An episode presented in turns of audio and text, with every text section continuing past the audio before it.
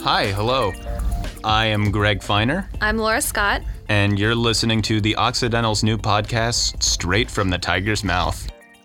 This week, staff writer Stella Ramos is here to talk to us about the return of the Oxy Sexual Assault Coalition on campus and what this means for students and underground fraternities. Then, is gentrification inevitable? If so, does that mean we shouldn't care? Karim Sharif and Milo Godell sit down and discuss the complexities of gentrification in Eagle Rock and Highland Park. Stay with us.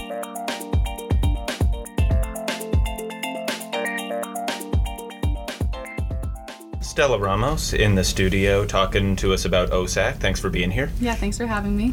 So, fill us in on some of the background information of this story.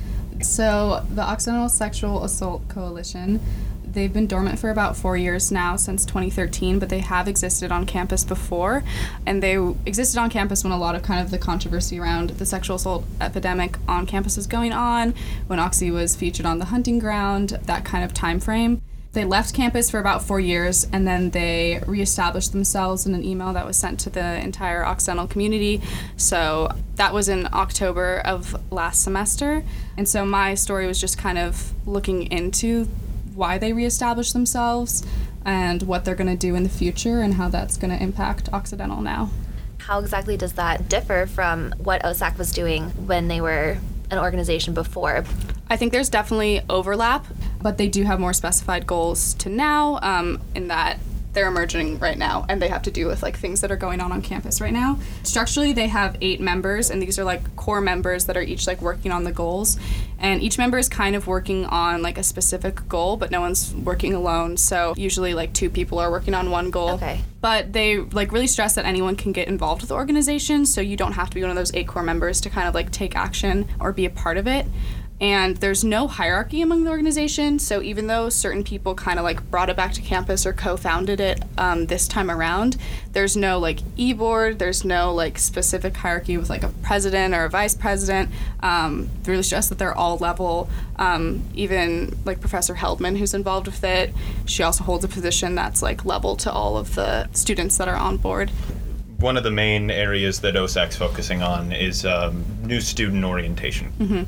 Um, so for orientation, they just think there's a lot of room for growth on what people can learn about sexual assault and the way that they frame it. And so I know one thing that Gabriella Anson, who's a senior on OSAC, spoke to me about is the fact that there's kind of this like turnover rate, like you graduate in four years, and there's this history at Occidental of sexual assault that a lot of first years come in not aware of. And so making that kind of history more accessible for students, and it's not like a happy or fun thing to learn about when you come to Oxy right away, but it is important for students to know about. I know, like, as, speaking as a first year, I came in with no knowledge of what had previously gone down on Oxy's campus. And then I know they also are taking specific fault with the Think About It program and just the ways that that can be used more effectively. Yeah, I know when I came in during orientation, we actually had Jackson Katz at Greg and I were on the same orientation, and, Yeah. and he came in and spoke, which apparently the previous OSAC had been advocating for for years. We all saw him speak, and he was fantastic, but we had no idea how much work had gone on behind the scenes for years to try to bring him to campus, and we didn't know what organization had been advocating for it. Like we just had literally no. Yeah, like Memory of it. Yeah, I mean, just for perspective, uh, the first mention of trying to get him to come to campus was in like 2007, 2008, something like Isn't that crazy? Yeah, that's a long time. thinking about orientation and how this new OSAC is going to be a resource and try to ch- make change, how are they different from what um, Title IX and Project Safe are already doing? Um, are these organizations collaborating? I guess Title IX isn't really an organization, Yeah. but um, like what resources are they providing that these other two spaces aren't going to provide? There's kind of a degree of activism with OSAC that's not there with Project Safe, um, in that this is like a group of students advocating and taking action on an issue, and kind of the stories that are shared, I think, go towards that like productive activism and can impact the goals that they're like taking on campus and the action they're taking. And you mentioned in the article uh, that OSAC is calling for a ban on underground organizations Yeah. like OMA, formerly ATO. What would that look like, and like what, what like what would students be able to expect from that? From what I've heard, they mostly just want underground fraternities to not be recognized anymore. So I know that they've cited times where like the president of the college has like just like referenced OMA or it's just openly like referenced as an organization and so um, just kind of making it more transparent to the community of how they exist and operate because for those of you who don't know what OMA is, um, it used to be, it's now attributed to the football house. It used to be an actual um, fraternity, but it got shut down and then they kind of has have remained as this like underground entity that's not technically a like fraternity on campus but is still known widely by the oxy community and still has house letters and like owns property right near occidental and is kind of like this fixture of the social community here. Like again speaking from someone who's only been here for like almost a year like i did not know that oma technically wasn't a fraternity. I didn't really know a lot about kind of like how the sports houses operated or anything of that nature. Yeah. And so just kind of providing that transparency of like how they operate and the fact that they're not a recognized like fraternity. Yeah, I guess on some level like all of the sports houses mm-hmm. operate as almost fraternities yeah. because obviously football with the OMA letters is like so prominent and mm-hmm. they host parties and they have this house, but other sports teams have houses. And is a band asking them to like come out of the woodwork and seek formal acknowledgement, or is it trying to close these organizations off completely? I think the attempt is to just allow the administration to finally recognize that they exist and that they might like threaten the Occidental community in specific ways that OSAC sees.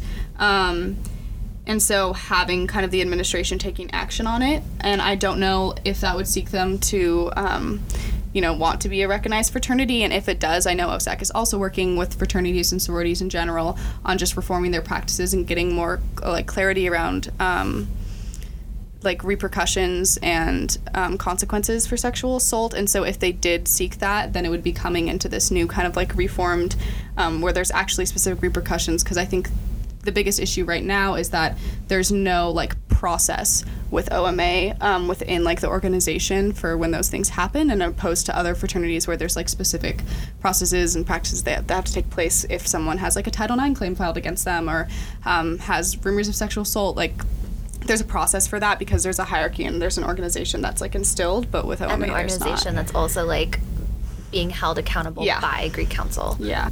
I was wondering just very briefly if you could touch on the anti-male bias T-shirts that Ooh, OSAC, yeah. uh, that because that started out kind of at this new yeah. chapter of OSAC, right? Yeah, that was definitely a specific campaign that was a reference to the Title IX um, case that was filed. Which, if you haven't read about it, there's a great article about it on theoccidental.com. So read that.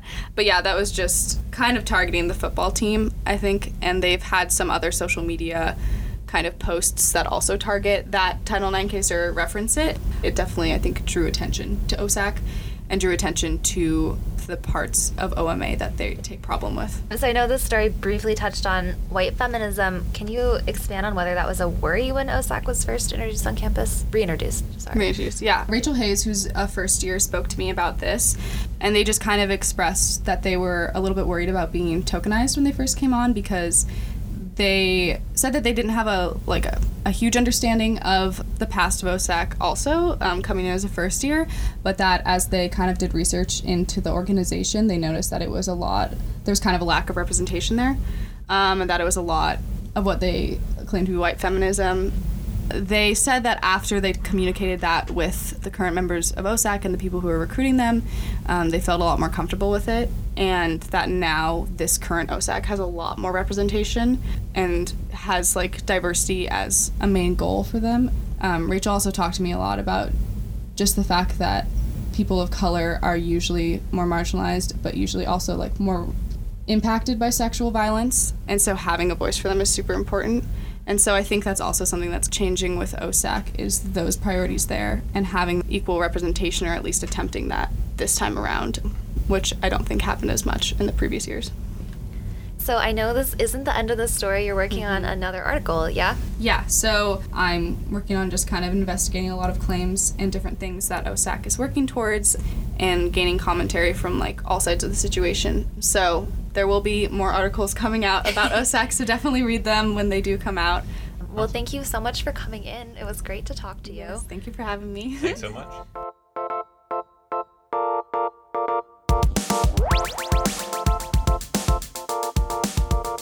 Karim Sharif and Milo Godell wrote opposing articles about gentrification in our opinion section, and today we have them both here in the studio to talk about where they intersect, places that they diverge.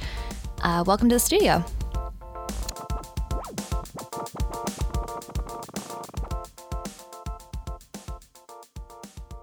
All right, so I thought we could start with a little game, if that's cool with everyone. Karim first, you say a sentence, just like any statement, and then Milo, you'll answer with a question. Gentrification has changed the neighborhood around Occidental College. Has that change been bad? Ooh, okay. Now we'll switch it. Gentrification is inevitable. Does that mean we shouldn't look at it in every way we can? So maybe you can just summarize your argument in like one to two sentences what you wrote about. So I basically argue that gentrification is a market force that's basically impossible to stop.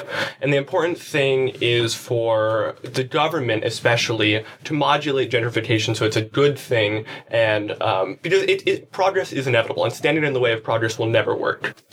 So, to kind of contrast that, my argument is that while we can look at it from sort of economic perspectives, I think there's also a social aspect that is very important and often gets overlooked. And the question then becomes okay, well, who's getting left behind? Can one of you summarize what's going on on York and Colorado Boulevard? How's this neighborhood changed since, say, the 80s? So I think gentrification is never a rapid progress where, you know, in, in the matter of one year, you see an entirely new neighborhood. But it's exactly that. It's things since the 80s. You're seeing change now over almost 40 years. And this isn't um, only an Oxy or even Eagle Rock specific thing. Um, gentrification has been affecting LA, especially um, northeastern LA, since the 1990s. You know, it sort of started in Venice Beach, and now we've seen how um, Silver Lake and Los Feliz and all these other neighborhoods have really changed. And we can argue later about whether or not that change is good or bad. Uh, but it certainly has been a systematic changed over the past 30 years.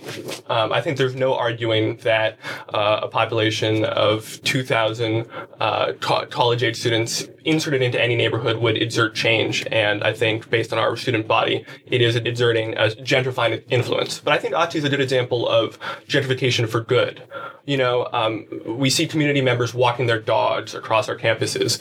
Our football stadiums are used for local high school events. Um, we have local programs here for kids. So I think Occidental, you know, is is gentrifying, but it perhaps shows a model of how gentrification isn't always bad.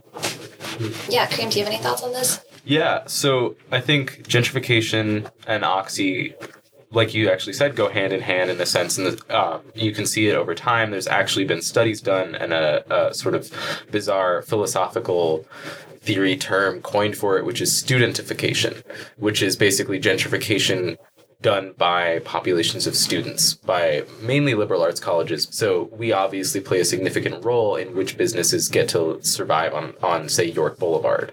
Um, I guess my question is Occidental has been around since what, like the 1800s? Um, so what's changed now in the past 30 or 40 years um, that's making these liberal arts colleges a gentrifying force that, that wasn't there before?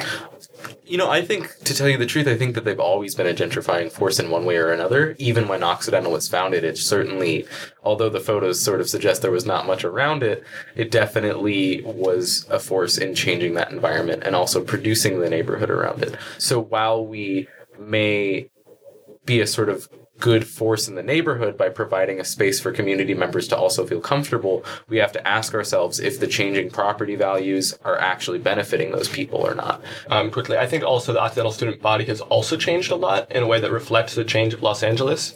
And I think the Occidental student body today has a different demand um, from its neighborhood than an Occidental of the 1950s would.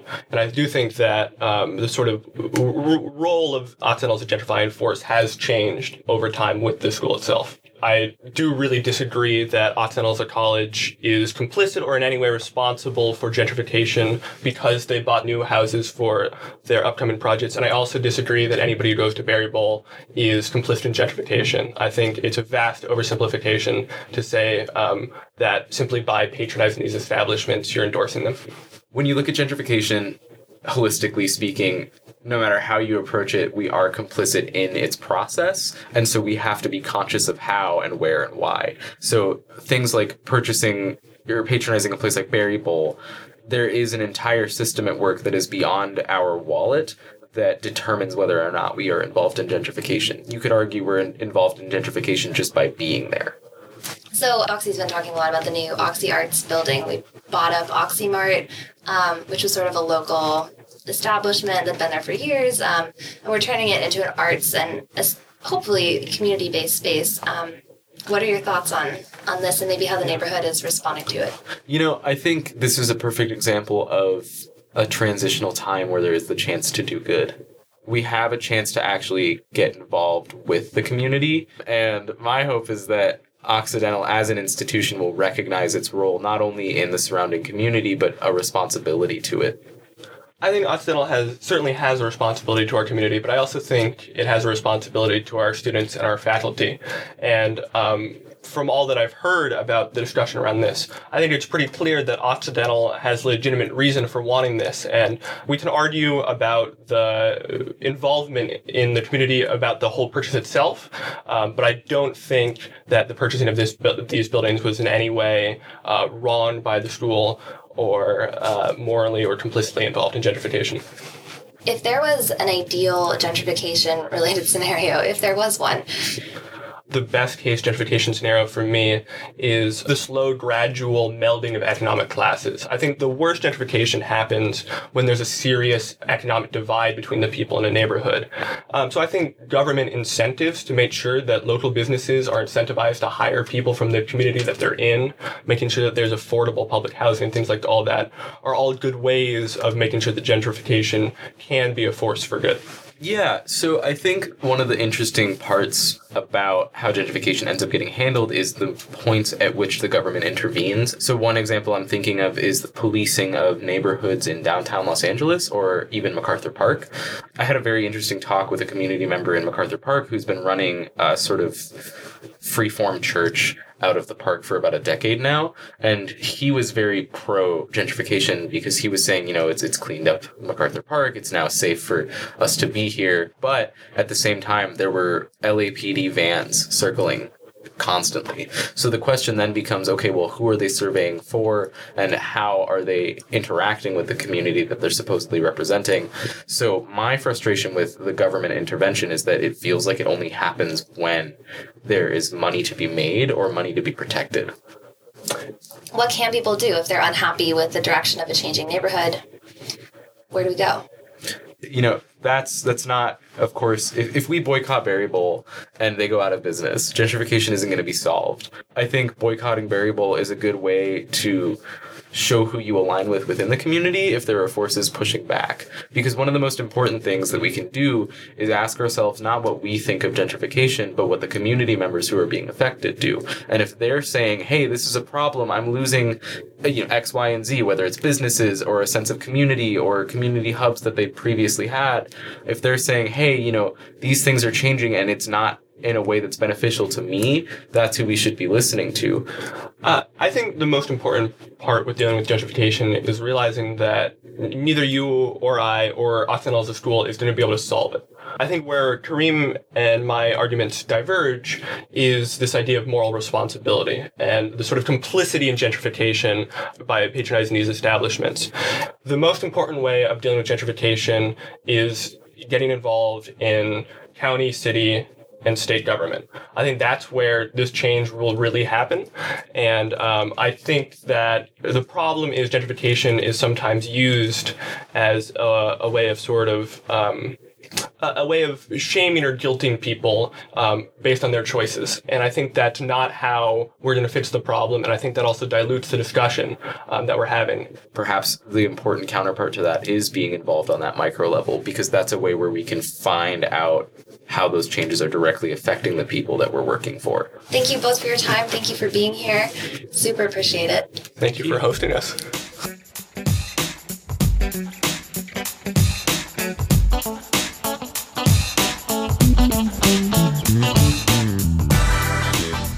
Straight from the Tiger's Mouth is produced in the Critical Making Studio in collaboration with Raw Records. Thanks to Barbara Thomas, the Occidental faculty advisor and the senior editorial team. Sound editing by Emily Jo Wharry and Laura Scott. Original music by Nico Bluffin. Produced by Ronald Chan and Laura Scott. For more of the stories we covered today from The Occidental, go to our website, theoccidentalweekly.com, and find us on Twitter, Instagram, and Facebook.